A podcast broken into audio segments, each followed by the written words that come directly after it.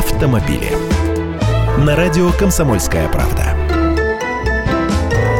Здравствуйте! Есть такой Всемирный экономический форум, который ежегодно уже более 10 лет публикует рейтинги глобальной конкурентоспособности более чем сотни стран.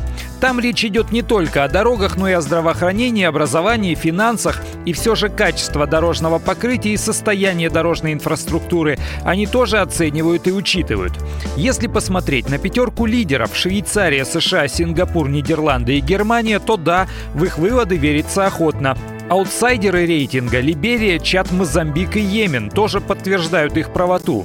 Удивительно, что Япония там только на девятом месте, а Арабские Эмираты так и вовсе на семнадцатом.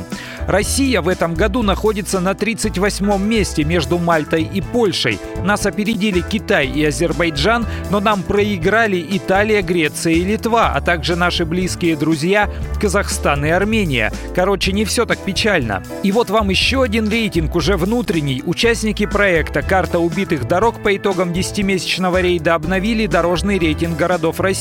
На последнем месте оказалась Махачкала, рядом с ней Орск, Тверь, Ковров и Нальчик. Позор, как говорили в советское время. А лучшие дороги в стране строят в Тюмени. Среди лидеров также Майкоп, Белгород, Магнитогорский, Казань.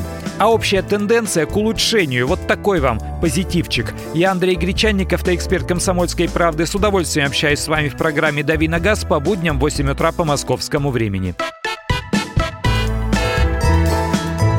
Автомобили.